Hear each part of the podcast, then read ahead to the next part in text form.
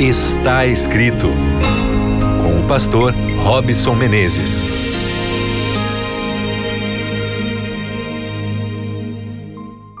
Olá, seja muito bem-vindo, você que se liga aqui com o programa Está Escrito através do Deezer ou Spotify. Muito obrigado por estarmos juntos, reunidos para estudar a palavra de Deus.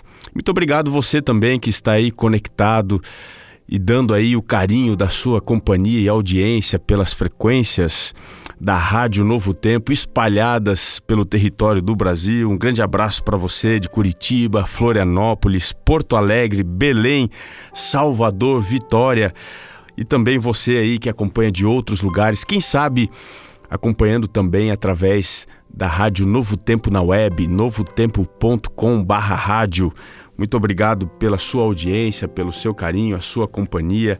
Que a paz de Deus te alcance nesse momento. Você já sabe que estamos nos últimos dias, as últimas semanas, trabalhando aqui no programa Está Escrito para entender como podemos desenvolver melhores emoções. Nós somos formados essencialmente por diversas emoções, são muitas, são múltiplas emoções, algumas que têm uma manifestação assim mais recorrente, outras que aparecem vez em quando, ou quem sabe aquelas emoções que nós lutamos contra. E nos últimos dias nós estamos trabalhando aqui com emoções que não são fáceis de lidar. Falamos aqui há poucos dias sobre irritação, falamos sobre indignação e hoje o tema é a raiva. Bom, vamos trabalhar aqui a princípio um pouquinho uma rápida diferenciação de acordo com o que a Bíblia nos apresenta. A irritação, ela pode ter uma origem em um comportamento e um temperamento que tem um aborrecimento ou uma irritação fácil.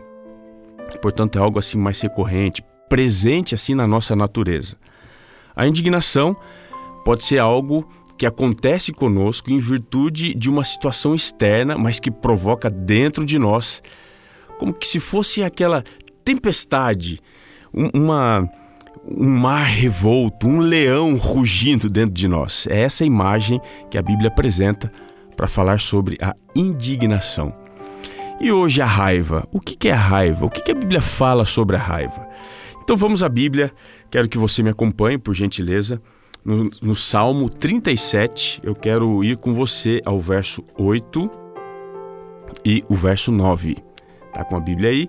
Diz assim o texto. Deixa a ira, abandona o furor, não te impacientes, certamente isso acabará mal. Porque os malfeitores serão exterminados, mas os que esperam no Senhor possuirão a terra. O Salmo 37, ele vai trabalhar com contrastes. Ele vai falar sobre o justo, sobre o ímpio, sobre a paz, sobre a guerra, sobre a dificuldade, sobre a vitória, sobre a derrota.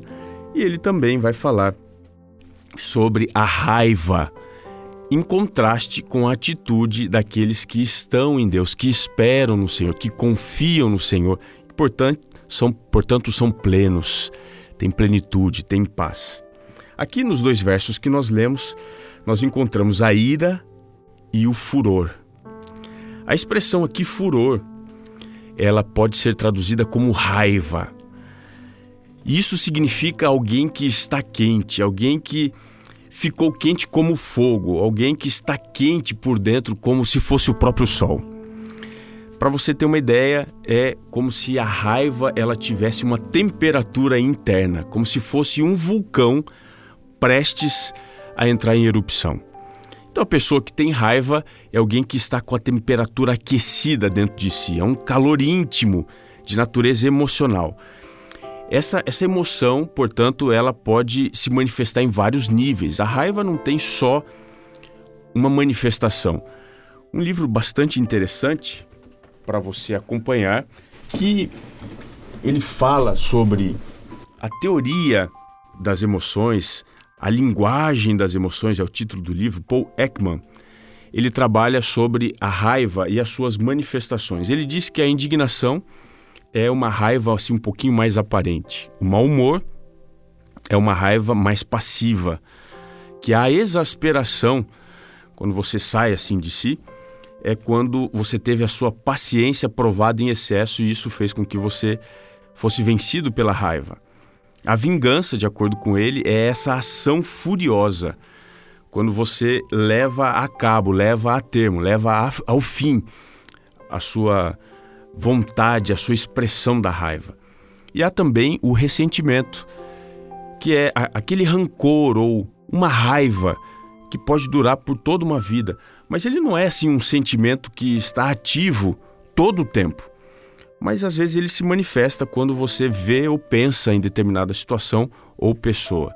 Isso faz com que você manifeste essa raiva na forma de ressentimento. Mas na visão bíblica, a raiva, ela sempre se manifesta transbordando.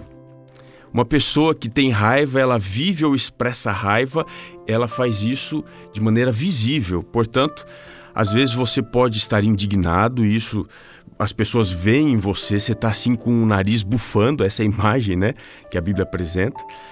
Mas você pode não descontar ou não extravasar isso a ponto de alguém receber a fúria, a sua raiva. Isso pode acontecer com alguém indignado, mas não necessariamente. Já a raiva na Bíblia ela diz respeito a alguém que transborda, que extravasa. É alguém que não consegue controlar essa temperatura. É, o vulcão, ele entra em erupção, não tem jeito. Será que você já viveu alguma coisa assim? Será que hoje, no seu dia, você foi exposto à raiva? Bom, aqui o salmo diz que nós não devemos nos vencer pela raiva, ou sermos vencidos pela raiva. Nós devemos deixar a ira, abandonar o furor. Que conselho difícil demais da gente seguir. Por que, que a Bíblia fala isso? Por que, que o Salmo 37 fala isso? Por algumas questões aqui. Primeira questão: a pessoa que extravasa a raiva, primeiramente, ela perde alguns elementos importantes, ela desaprende ou ela enfraquece as virtudes que são tão essenciais para a nossa vida, como por exemplo a paciência, como por exemplo o descanso, a completude, a mansidão, a humildade. Mesmo que você esteja certo, quando você extravasa isso, isso pode fazer com que as suas virtudes, que são tão essenciais, sejam enfraquecidas. E ao mesmo tempo, você pode desenvolver vícios como se tornar uma pessoa imediatista, querer tudo para aqui, para agora, do seu jeito, desenvolver essa competitividade ou essa vontade de ser uma pessoa que sempre está em briga ou uma pessoa egoísta que já não conhece mais os seus limites. O salmo, ele nos leva numa outra direção. Ele diz que a vida não é simplesmente sobre você ter razão ou estar certo. E ele vai colocar aqui ao longo de alguns versos, por exemplo, no verso 15, que o ímpio, aquele que provoca a raiva, no fim das contas ele é vítima de si mesmo. Então a nossa raiva passa a não ter muito sentido, porque se quem provoca raiva em nós se torna vítima de si mesmo, a gente com o tempo perceberia que poderíamos manifestar a nossa frustração de outra forma. Ou ainda, o verso 16 diz que o pouco do justo é muito mais do que a abundância do ímpio. Ou seja, se a gente está sendo injustiçado, isso nos trouxe raiva. Saiba que o pouco que você tem, o que ficou com você, é muito mais do que aquele que provocou esse estado dentro de você de descompensação emocional. E no final de tudo, o verso 20 diz que estas pessoas que nos provocam raiva, ou até mesmo as situações que nos provocam raiva, desaparecem como se fossem fumaça se você não consegue se controlar. Lembre-se do conselho de Jesus em Mateus 11, verso 29.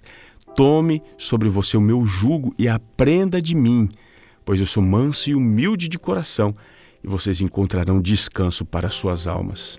Meu conselho para você é: se você quer abandonar a raiva, se aproxime de Cristo, porque Ele vai te ensinar a ser manso e humilde e ter uma nova reação diante de algo que te traz muita confusão emocional. Que Jesus tenha o controle das suas emoções. Lembre-se, está escrito: nem só de pão viverá o homem, mas de toda a palavra que procede da boca de Deus. Um grande abraço e nos encontramos no próximo programa Está Escrito.